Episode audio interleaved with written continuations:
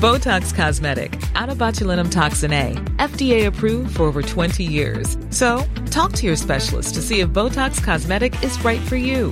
For full prescribing information, including boxed warning, visit BotoxCosmetic.com or call 877-351-0300. Remember to ask for Botox Cosmetic by name. To see for yourself and learn more, visit BotoxCosmetic.com. That's BotoxCosmetic.com.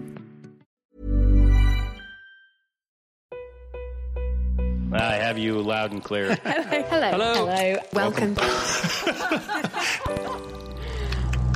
Science. And that is to say, Physics. Medicine. Nature. or Space. Time. The brain.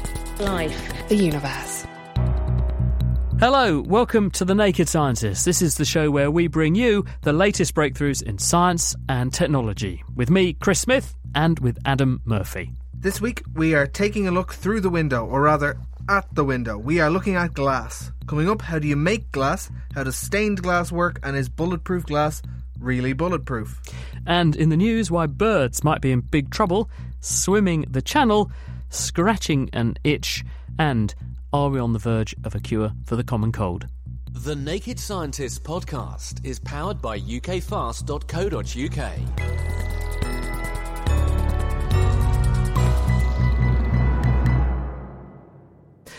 Now, last Friday, millions of people united around the globe to campaign for action on climate change. There is significant concern about what's happening to the environment and the world's flora and fauna. And we need to worry, because many species are coming under significant pressure. For instance, if you go down to the woods today, most likely from all directions, you'll hear sounds like this. But if present trends continue, it could end up sounding more like this. Indeed, and Ken Rosenberg is at Cornell University in the US, where he's been studying bird populations and habitats, and his latest findings should certainly put the cat among the proverbial pigeons. This study is showing a staggering loss in the abundance of birds all around us in North America. We're seeing about a 30% loss in the total number of birds out there since 1970. That's a loss of 3 billion birds, which means that our our best estimates is that there were about 10 billion breeding birds in 1970 and about 7 billion birds today. And if you stratify by all the different species, who are the biggest losers, or is, is everyone the loser here? Well, we saw large losses in almost every habitat group. The biggest losers are probably grassland and farmland birds because they showed the largest proportional loss, more than half of their population gone since 1970, and also the largest absolute loss, about 700 million birds from their population was lost. But there were there were smaller levels of loss in almost every habitat. Were there any winners? Did the numbers of any rise to compensate? There were. So in North America, where most of the conservation investment has been, is in waterfowl and wetland birds. And that showed up in the data. The wetland bird group was the only group to show an increase. Waterfowl populations have more than doubled in that same time period since 1970, and that's because of the investment in wetland restoration, waterfowl management, primarily for recreational hunting. I'm intrigued to know how you actually have managed to count 3 billion birds. We used a lot of different survey uh, data sources. Because there are so many bird watchers out there, we have a lot of eyes and ears. And by organizing standardized surveys that use volunteer birders to count birds, 400 species are covered pretty well by this breeding bird survey. And then we brought in other surveys, such as the Christmas bird count, to look at birds that we only see in the winter. So basically, we put together the best information we had for each bird group. But in the paper, you also talk about using radar. Right. Weather radar gives you a picture of the total mass of birds that are migrating over the continent at any given time. And these birds are flying at night. And so the radar is picking up the, the total biomass of their migration at night. And by looking at that number over time, so over an 11 year period, we saw a reduction in the total biomass of migrating birds that was about the same magnitude of decline as we were seeing in the survey data. So, two completely independent methodologies and data sources were showing the same result. What do you think the mechanism underpinning all of this is? Do you think there's one single mechanism, or do you think there's a range of factors here? was definitely a range of factors. We have a pretty strong sense that habitat loss and degradation is the primary driver for most groups of birds. But there are many things that kill birds that are human caused, and they range from pesticides, cats, windows, collisions with buildings and towers. There's lots of different drivers. Pinning them down to the specific decline of any species is very difficult to do, and that's really the next phase of our research. I'm very alarmed by the scale of these figures, not just the scale, but how quickly this has kicked in. And the reason for asking the question about what you think the mechanism is, is that, well, if we're going to try to arrest that decline, we need to know what's causing it. And it doesn't sound like you've got a clear picture on that yet. So it's going to be really, really hard to get a handle on this. And perhaps it's too late already, would you say? Well, I don't think it's too late for most groups. And we do know that bird populations are very resilient. And we have this uh, model from wetland and water waterfowl to to guide us. We know that with bald eagles and other raptors, when we saw a problem with DDT and were able to ban those pesticides and stop those birds from being shot, their their populations did rebound. And so we need to replicate those successes. So in grasslands, we need some changes in agricultural policy that allows there to be some native grassland on the habitat and agriculture has become so intensive that it has just squeezed birds off the landscape where even 10, 20 years ago, there were more birds that we were able to live side by side with. So it's going to take it's going to take a lot of different actions at the individual level, at the societal level, but we are hopeful because we know we know that this has worked in other cases you've got this in North America, but do you think this is it's horrible analogy, but the canary in the coal mine for what's going on in geographies worldwide? If I did the same sort of study in Europe or in Russia or in Australia, would I see a similar trend? Absolutely, and these papers are coming out uh, one after another about declines in birds in Europe, declines of insects globally. This is a global phenomenon uh, the loss of biodiversity, the loss of species, the loss of the loss of abundance. So the canary in the coal mine analogy is exactly correct today. This is telling us that there is something dreadfully wrong in our environment. We can see what's going on with birds because they're so conspicuous and we can count them. So we can be sure that what it's telling us is that uh, these things are going on with other groups as well, and that we're seeing um, an unraveling of ecosystems and a degradation of the health of our overall environment. It has to be happening if, if the losses are so pervasive as we're seeing. Terrifying, isn't it? Imagine if one in three humans just disappeared over about a 30 or 40 year period. That's roughly what's happened to the bird population in North America. And if what Ken is saying is true, in fact, all over the world. That was Ken Rosenberg that you were listening to, and the paper that was describing those results has just come out in the journal Science if you want to catch up with it. Now, from flying birds to swimming people, Sarah Thomas set a new world record this week when she became the first person to swim the English Channel four times over non stop. She was in the water at 18 degrees Celsius and swimming constantly for 54 hours. Phil Sansom has been finding out how she accomplished it.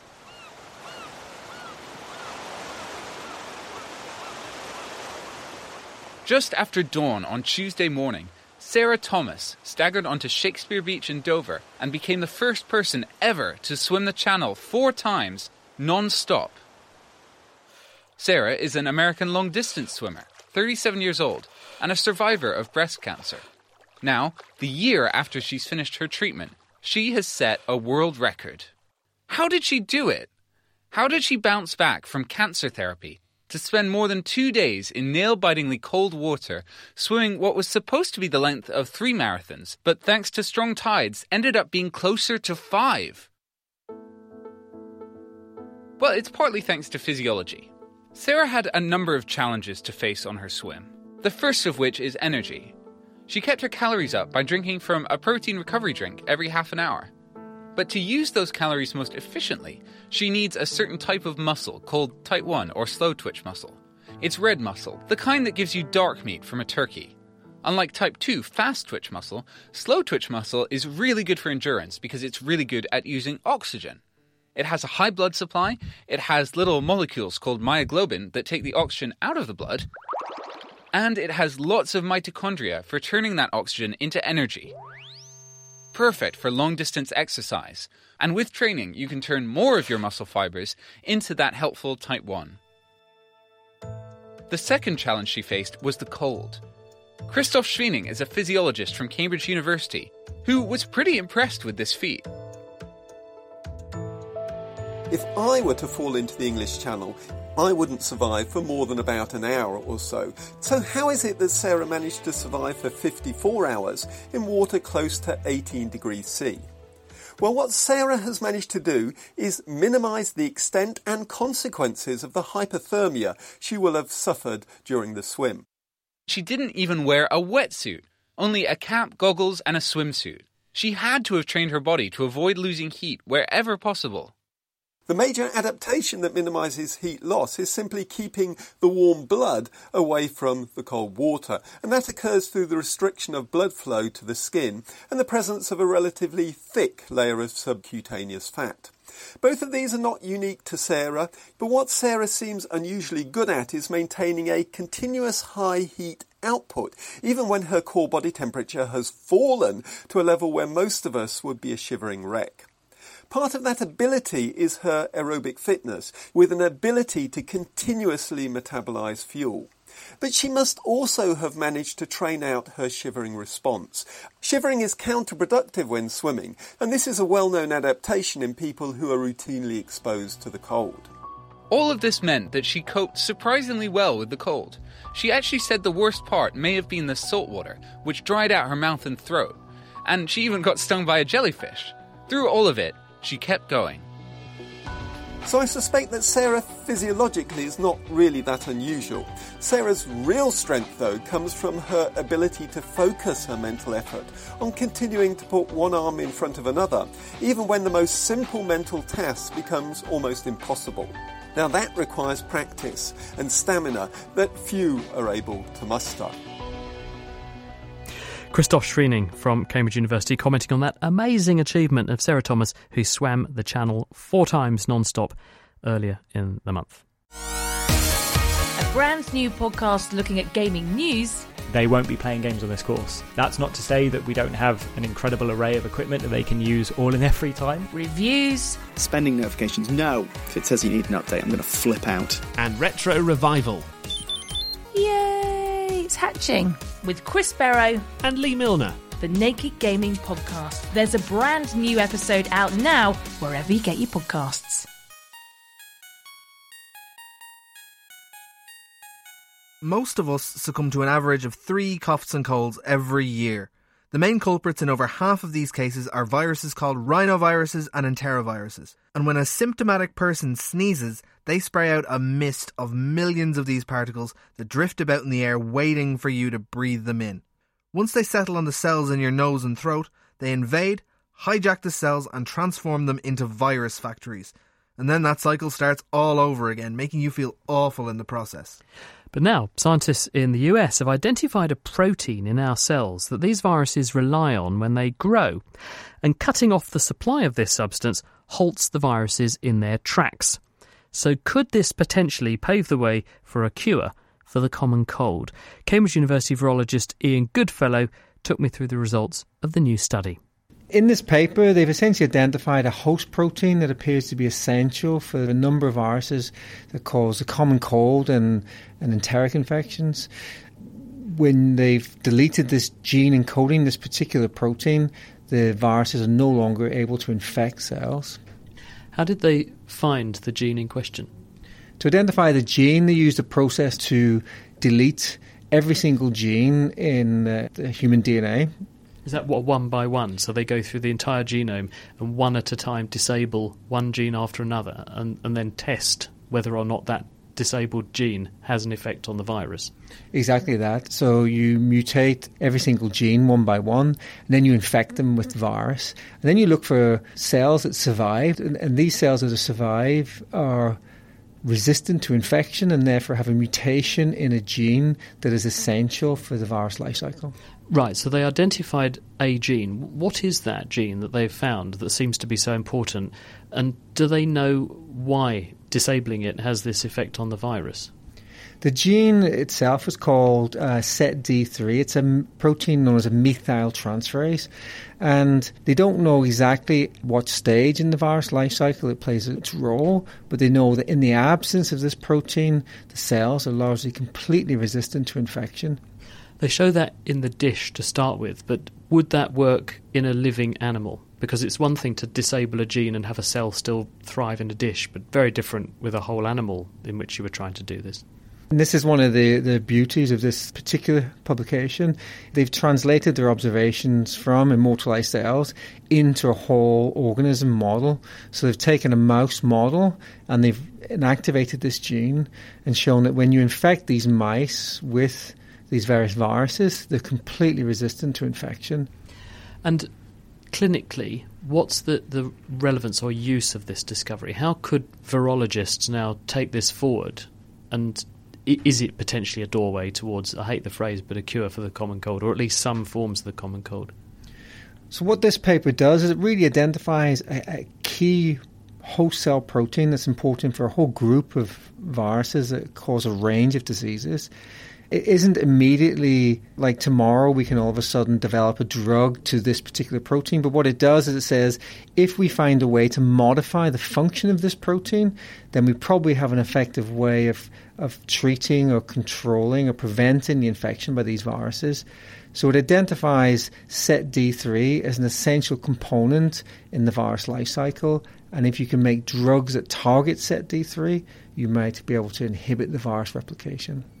Could the same strategy be used for other clinically relevant infections? Because colds are one thing, they're a nuisance, but they're not by any means the main way in which viruses bring down the human race.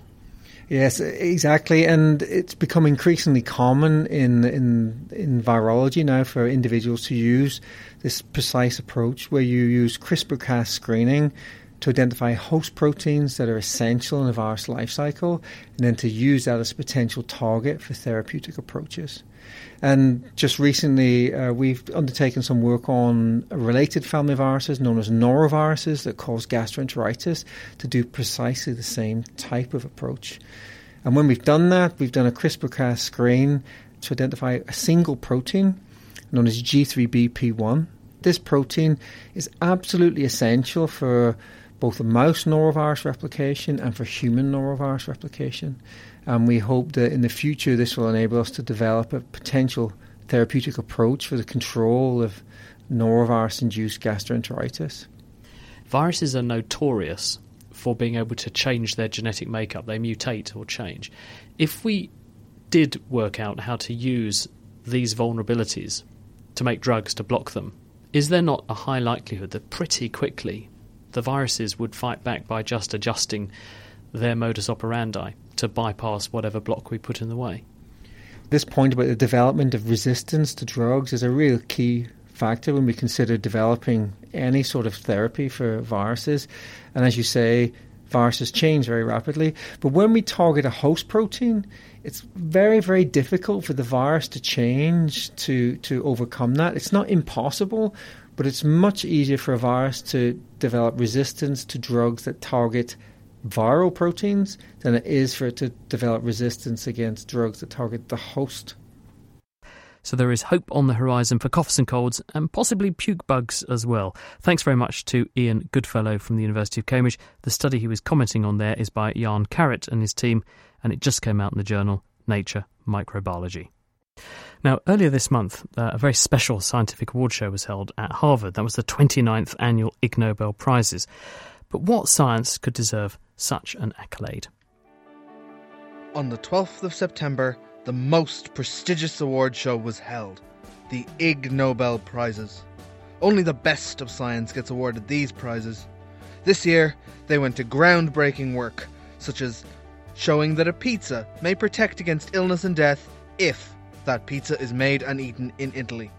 For a better understanding of cubic wombat poo, and for an estimation of the amount of saliva produced by a five year old.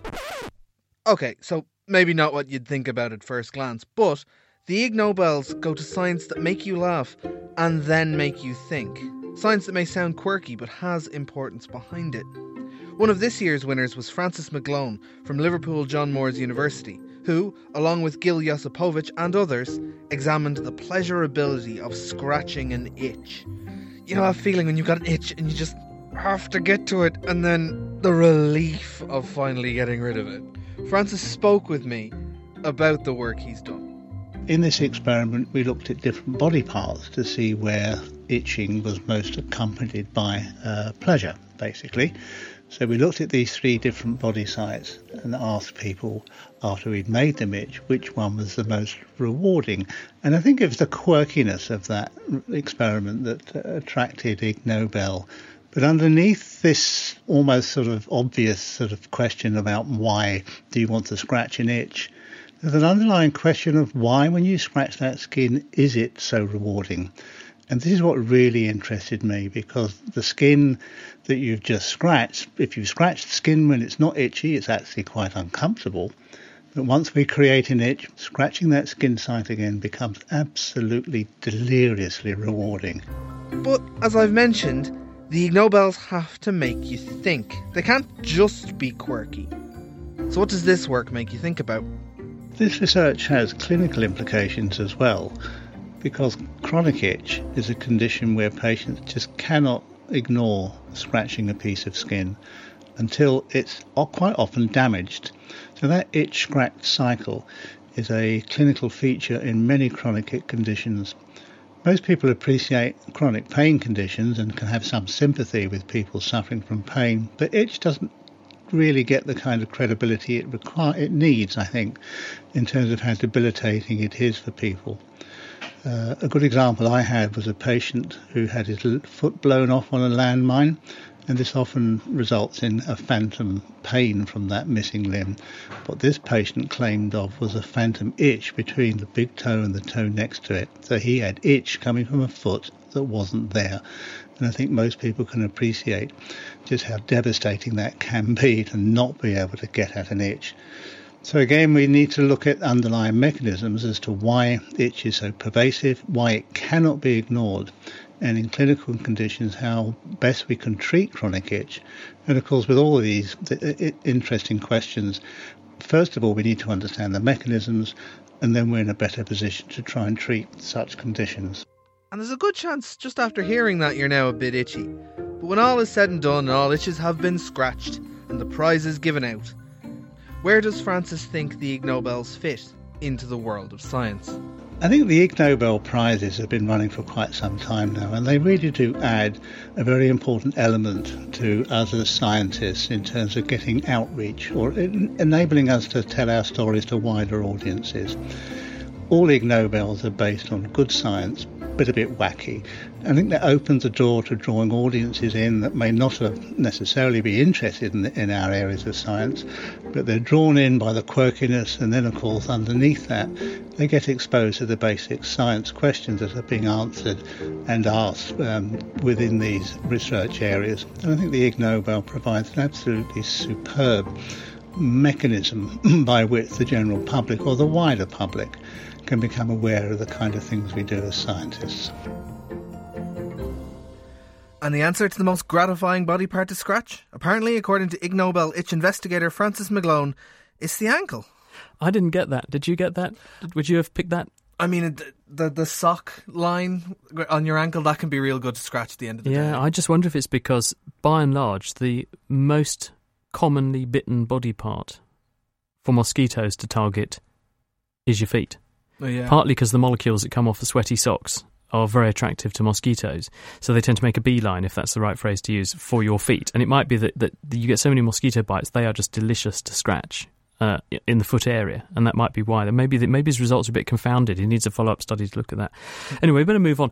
We're on to the mailbox now. This is the part of the program where we read out your correspondence. Now, Peter Bridger has got in touch from Australia. He sent us a very nice letter. It went actually all over the place before it finally arrived to us. I'm sorry we're coming to this slightly late, um, Peter, but he's been in touch telling us about the time that he spent here in Cambridge because he was originally working with centrifuges, and this got him thinking and wondering about gravity. And so he's proposed an experiment, and he says, "Well, could you take a gold bar all over the world and measure the gravity that it feels at the equator compared with the poles.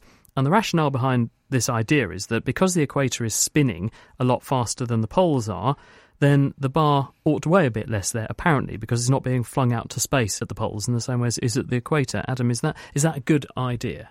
I think it is. I mean, the first thing to say is we're not going to get flung off the planet like some horrifying roundabout. Gravity is much, much stronger than any spinning the Earth does.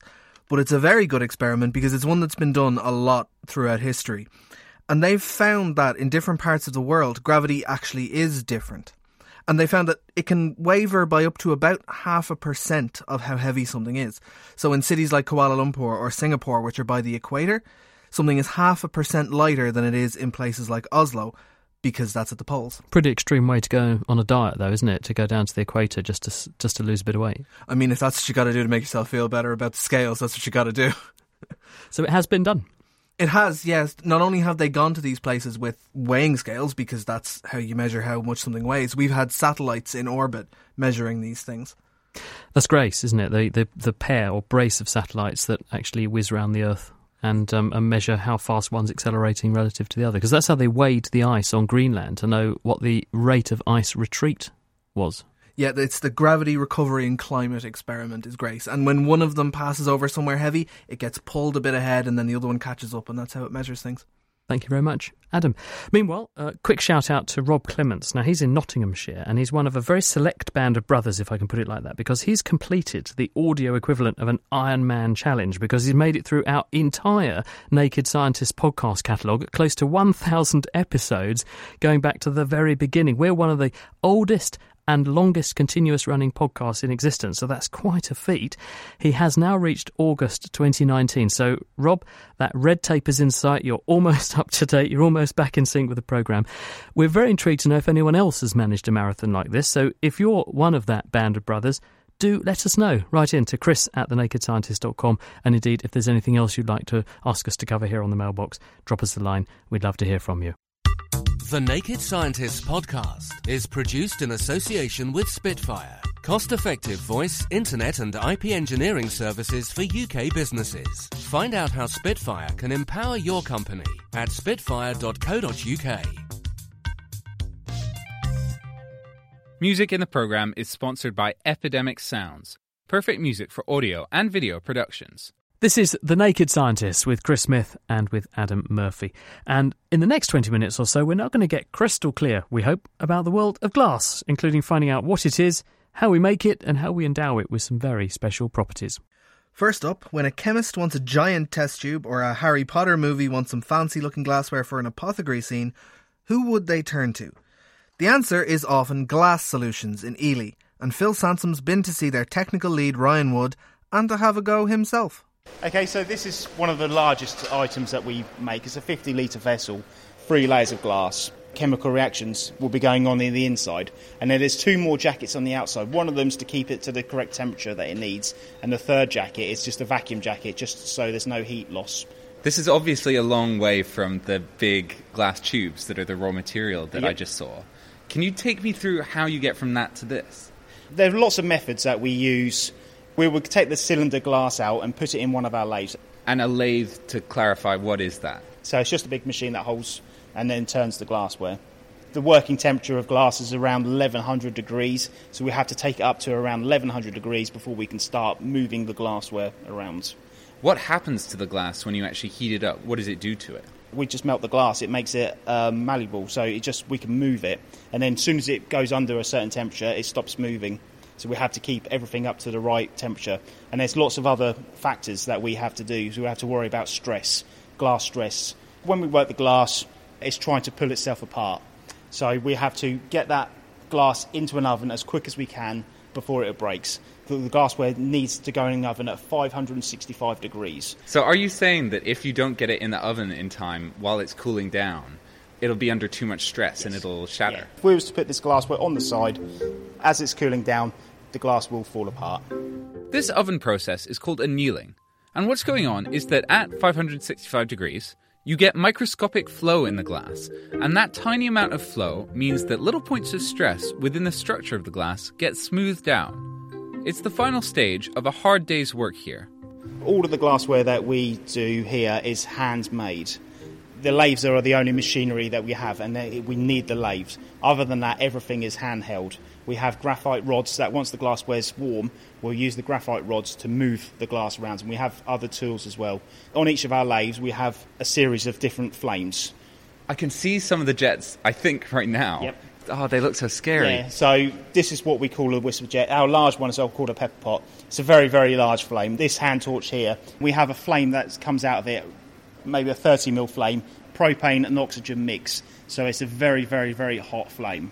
What, what that means is like a bright blue flame Yep. right in front of me. Yeah, yeah. We can get a lot longer flame. Depends on what we, we do. We can get to two to three foot. It's very, very noisy and very, very hot. I'm genuinely frightened. Where does the actual blowing come in? If we want a round end of, in a tube, we'll need to connect a pipe from our mouth through the lathe into the glassware, and then we'll heat the glassware up, and then we'll gently blow the glass into the shape. Virtually everything that's under a 20 litre, we will blow the glass. At this point, Ryan let me have a go. I was ready for this. How hard can it be? You just heat one end of the tube, then blow down the other. Keep, keep this end, touch this end, okay? Yeah. That's fine. That's fine. Leave it like that. That's fine. So that is that is very thin. Ooh. Yeah, that is very thin. so you It can almost popped then, Yeah, didn't yeah, it? just just so you can see how flexible glass can be.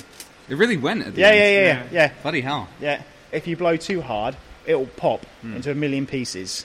How'd I do for a first time? It's good. Yeah, absolutely. Okay, so maybe it's harder than I thought. Ryan was struggling to say nice things about my attempt, so I decided to move on.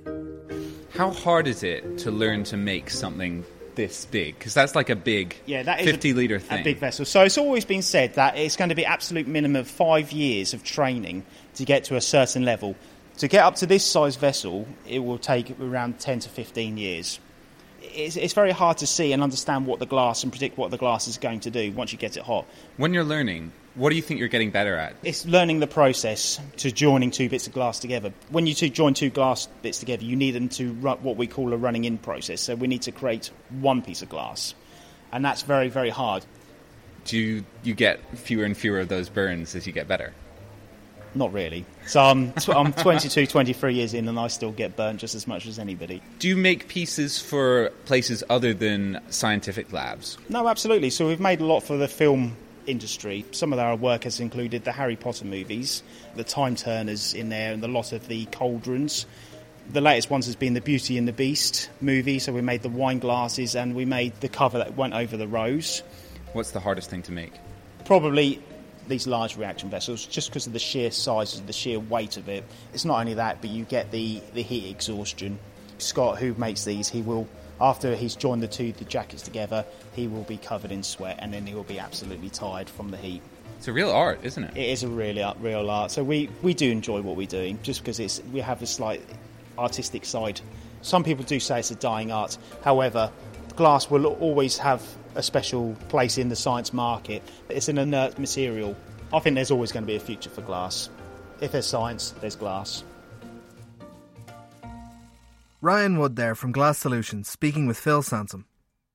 Chemically speaking, though, what actually is glass and why is it so special? Well, with us is Paddy Royall. He's from the University of Bristol. So, Paddy, put us out of our misery then. This stuff we call glass, which is everywhere, what actually is it?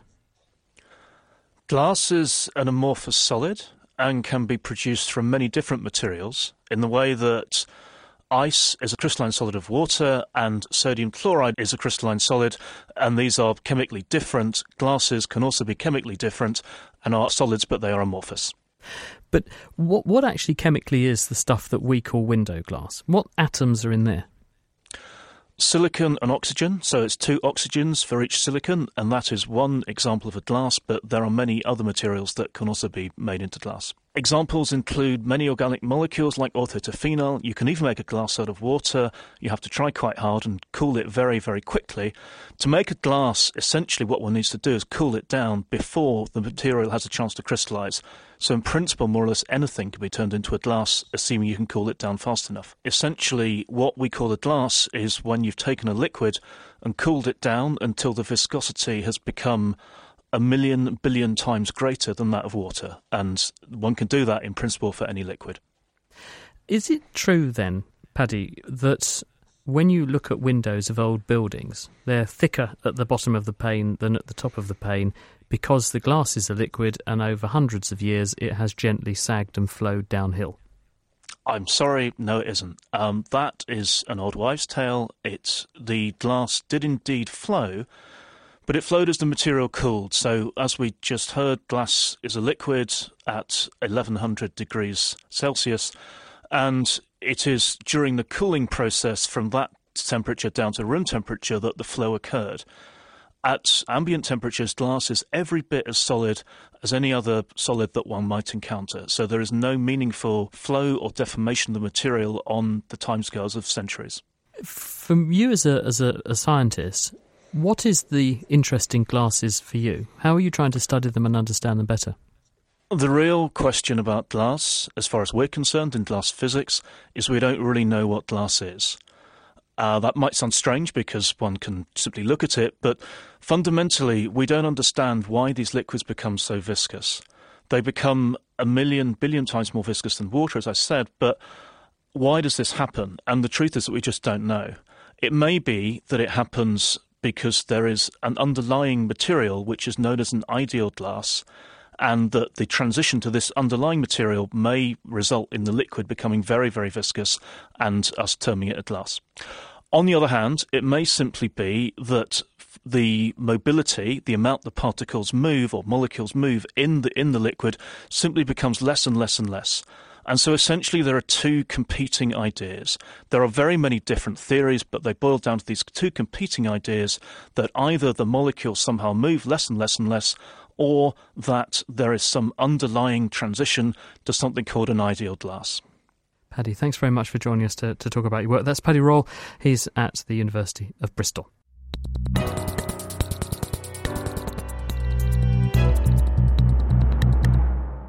Now, I'm probably not alone in my absolute love of stained glass. I love going into churches just to look back outside again through those windows. But what is it that makes it so beautiful? I had to find out. I have always loved stained glass. How vivid the colours can get when the light streams through it. But what makes stained glass stained? How does it get that way?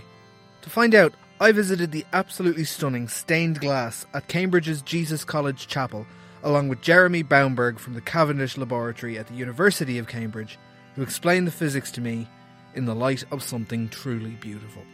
Staining is actually, they added something to the glass when they were making it, and it was discovered, in fact, by the Romans accidentally several thousand years ago.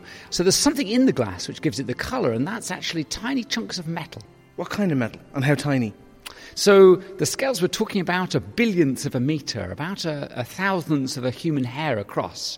And so they're made by, you know, chunks of atoms, uh, maybe 100 atoms across, a bit bigger than that. These chunks of metal behave very differently than when you have a, a, a big chunk of metal. So metals like gold, I have a gold bar. Imagine chopping my gold bar into little bits. So gold looks golden. Um, but at a certain stage, it stops looking golden. But I have to chop it down very, very small. And that size is about the scale of the wavelength of light so a millionth of a meter. Once I go smaller than that, the way that the electrons in the gold interact with light changes, and I start to see colours. Stained glass can hit every colour in the rainbow, though. What's the difference between a regal red and a blinding blue? Uh, the interesting thing is, if I change the shape of my chunk of gold, I start to get a different colour. So if I just put in a spherical chunk of gold into my glass, then it looks red typically when I look at it in a stained glass. If I'm looking at scattered light, it looks green, so I get some strange sort of iridescent properties to it. If I change that from a sphere into a rod, it would actually go deep blue. And if I actually change it into plates, I get a greeny colour as well. If I use silver, again, I get a different colour. And copper. So gold, silver, and copper were some of the main uh, metals used because when they go into the glass, they give you these tiny little chunks of metal. So you don't actually add, you don't pour liquid metal into the glass. What you do is you, you put in some oxides of the, of the metal, so ores that you dig out of the ground, which are purified.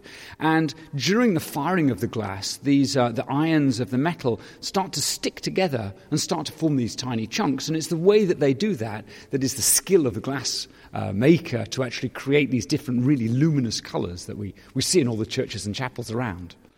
Jeremy, though, doesn't spend his days looking at stained glass. As lovely as that would be, how do we apply this kind of thinking today?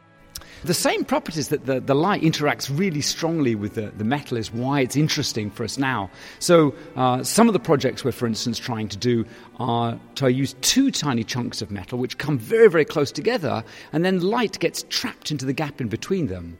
The, the light's trapped in a very small region, so it allows us to look at very small numbers of molecules. So, we can use it for sensing. So, in fact, we're trying to pour these same metal nanoparticles into toilets to actually make an intelligent toilet that can tell if people's brain state is working well or what dosage of antipsychotics or antidepressants they should take. So, that's, if you like, on the biomedical side. Another thing we're trying to do is to make color changing wallpapers. So, just as these colors can actually color stained glass, we actually can make wallpapers out of them now, but we want to make them change color. So, you flip a switch and your, your building turns from red to green. So, nobody's been able to do that. The Romans would be aghast if you could take their stained glass and flip a switch and then we could change all the colors. But that's what we're trying to do, and it's the same principle. We trap the light very close to the metal, and if we change the properties of the materials just around them, then we can change change the colour that's, that's scattered. Now, the Romans, they didn't know they were at the forefront of nanotechnology. They were just mixing stuff and it worked. So, today, how do we go about making these things? Even a professor can do this uh, in, in a chemical lab. So, actually, I brought some uh, with me. So here's a little um, bottle. This is actually, I made it a couple of years ago and it's still the same. And again, it looks a bit like, you know, weak stained glass, doesn't it? So um, the way you do that is you take a metal salt and then you reduce it. So you add a chemical which will actually add electrons to, to the metal or take them away. In this case, it takes them away. So they, they become um, neutral. And what that starts is an aggregation and these little tiny seeds of metal, they start to grow. The trick, however, is to get them to grow in the right way and to all start growing at the same time. So if you can imagine, it's like a, a whole load of little tiny chunks of metal, and they all start slowly growing together, and then you stop it when it reaches the right size, or you've used up all the metal ions in solution. Even though it's using gold, there's only a tiny amount of gold in this bottle here, and it already gives a very strong colour. So the interactions with light are very strong, so you don't need much gold to do this. Jeremy Baumberg there taking me through the joys of stained glass. Now, we don't usually think of glass as being particularly tough. In fact, our opinion is usually that it's the opposite fragile. But can we make our glass tougher? And can we even make it bulletproof? And if so, how? Well, James Perry from the University of Cambridge looks at this kind of science and is here to help us out. James, welcome to the programme. First of all, why is glass weak in the first place? If I take a piece of glass and I lob something at it, like a stone or something, I can smash a window. Why? So it turns out that the theoretical maximum strength of glass, if you could decide exactly where you were putting all of those atoms of silica and oxygen, is about a thousand times stronger than actual an actual lump of glass. Brittle materials, and glass is a prime example of this, their deformation and their failure are largely driven by flaws, imperfections, and particularly cracks. So as you cool a material down, it shrinks. So if you, when you're cooling your glass, it shrinks down and the surface of it looks a little bit like a dried up pond with cracks all over the place. So cracks are particularly problematic in tension. Um, or if you bend a material. So if you take a plate of glass and you start to bend it, the outer edge is in tension and the inner edge is in compression. The outer edge, as you pull it, a lot of the force, a lot of the stress gets concentrated at the very tip of those little cracks. So all of that force is concentrated on just one atomic bond, which eventually will pop open at a much lower stress than it would take to expand It's going to undo like a zipper, isn't it? It's almost going to propagate yes. down into the material. So once it gets started, it doesn't it's stop. going to accelerate.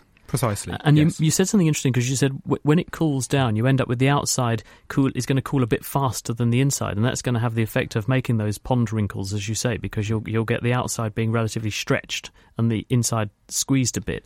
Is there any way of, of intervening to, to change that then, so that we don't end up with the glass being vulnerable in that way?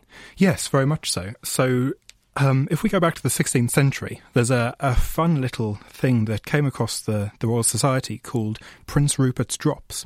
So if you take a blob of hot molten glass and drop it in a pool of water, it freezes and it turns into essentially a tadpole. And that tadpole you can whack with a hammer on the head, or you can even shoot a lead bullet at it, and it won't do anything. But if you just tweeze the tail with your fingers, it will immediately shatter into a million tiny pieces. Why? So, skip forward a couple of years to the turn of the last century, and we realised that by cooling very rapidly the material, and we, for toughened glass now, we use high pressure air instead of water, you cool the surface very rapidly, and that cools. And then the inner bit cools much more slowly. But as it cools, it also reduces in, in volume. And so it ends up pulling the outside edges in, leaving it in the middle in tension and the outside in compression. And that stops a lot of those little cracks of the surface from opening up. Which means if you're then loading this toughened glass, then it's got to overcome the compression that's already under and then the tension required before it'll fail. So, why does nipping off the end break it? This toughened glass that is used for things like shelves or um, anything else you might find in the house that you don't want it to fall apart at a smallest knock. The problem is it will fail and it will fail really quite catastrophically because as soon as you break through that layer and you manage to tweak the tensile bit in the middle, it pings apart. So in the drop, the tail is so thin that that outside compressive layer is incredibly thin. And so you're firing these cracks right the way through from the tail up to the top. So the same kind of thing happens with toughened glass in that when it smashes, it pulverizes into thousands of tiny little cubes, usually, which in some applications is really useful because you don't end up with big pointy shards. You end up with a pile of little like, like a windscreen does. You, d- you don't want to impale the driver. You want little bits of glass you can brush off. Precisely. But that's not so useful if, for example, you want to be able to still keep that barrier intact after that initial impact. Uh, in other words, bulletproof glass, because you you want the glass yeah. so that it will not fail in that catastrophic way across your whole windscreen and, and somehow, somehow also be there as a defense against the next projectile. Because yes. otherwise, it, you could kill someone by firing two bullets one to demolish the windscreen, and it might fend off the first bullet, but if the whole thing smashes to pieces, you fire the next one and it goes straight through. So how do we Precisely. how do we stop that? How do we toughen up glass? Above a certain amount of force or a certain amount of stress, you are going to cause some damage. You can't get away from that fact. So the trick then is to build your material such that a single impact of that amount of damage isn't going to completely catastrophically destroy your material. So you can do that by building up in layers. The first layer is glass, which is very, very strong and so that will help dent the projectile and soften it up. So it goes from a very pointy tip to a much flatter tip. The energy of a bullet is not actually very much, but it's very focused on a small area. So if you can distribute it out, then it's easier to slow down. And that's where the second layer comes in. So behind it, you put a polycarbonate, usually a plastic, which is very soft but very tough.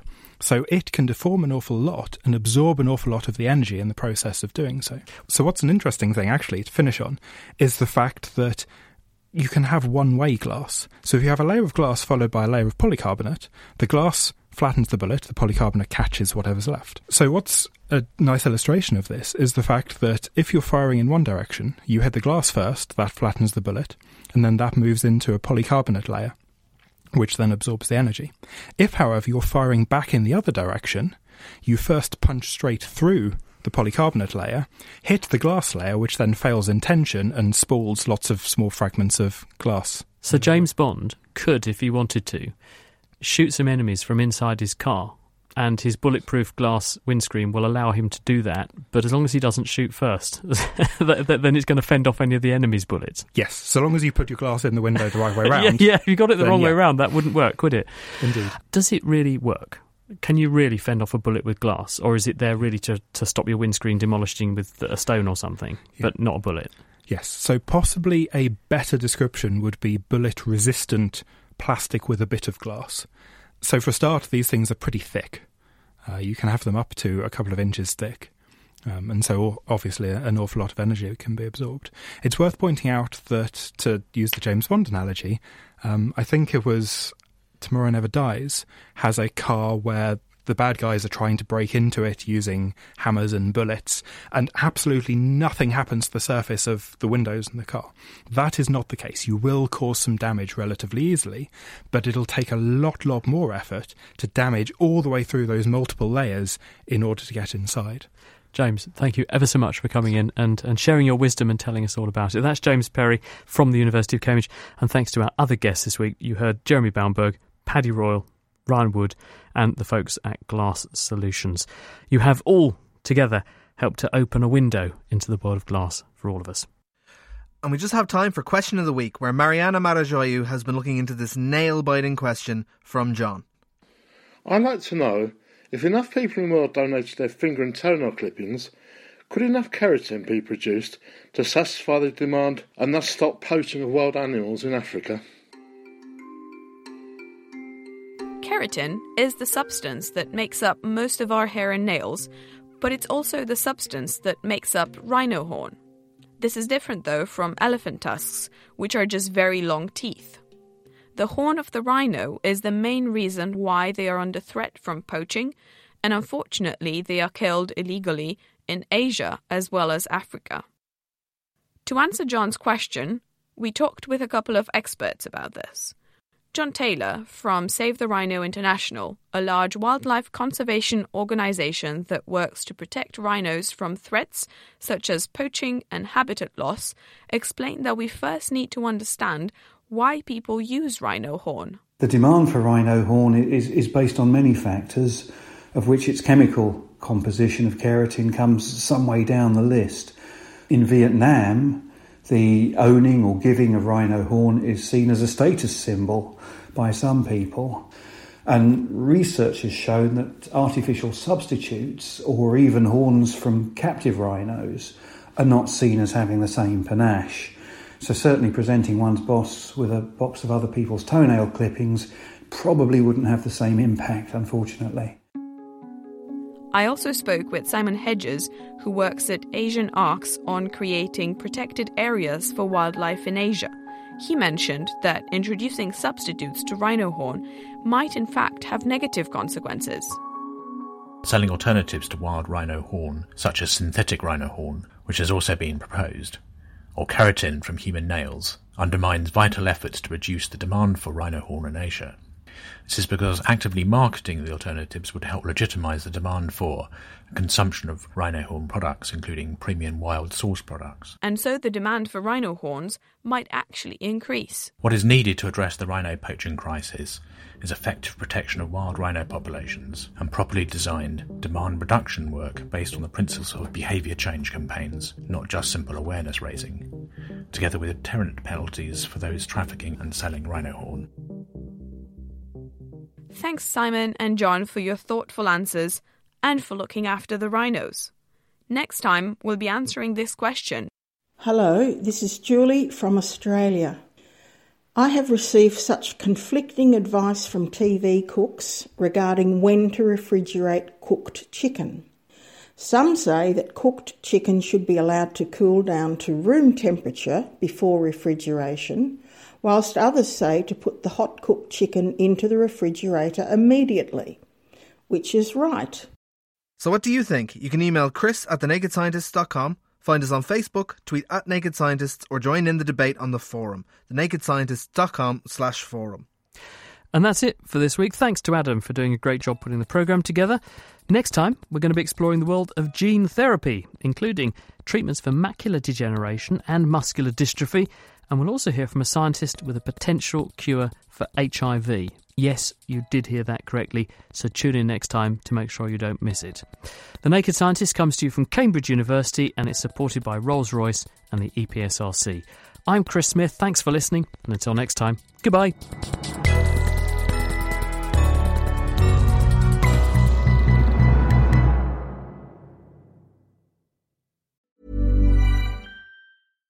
Thinking about your next career move in research and development?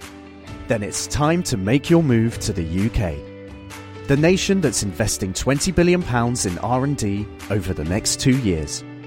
The nation that's home to 4 of the world's top research universities. The nation where great talent comes together.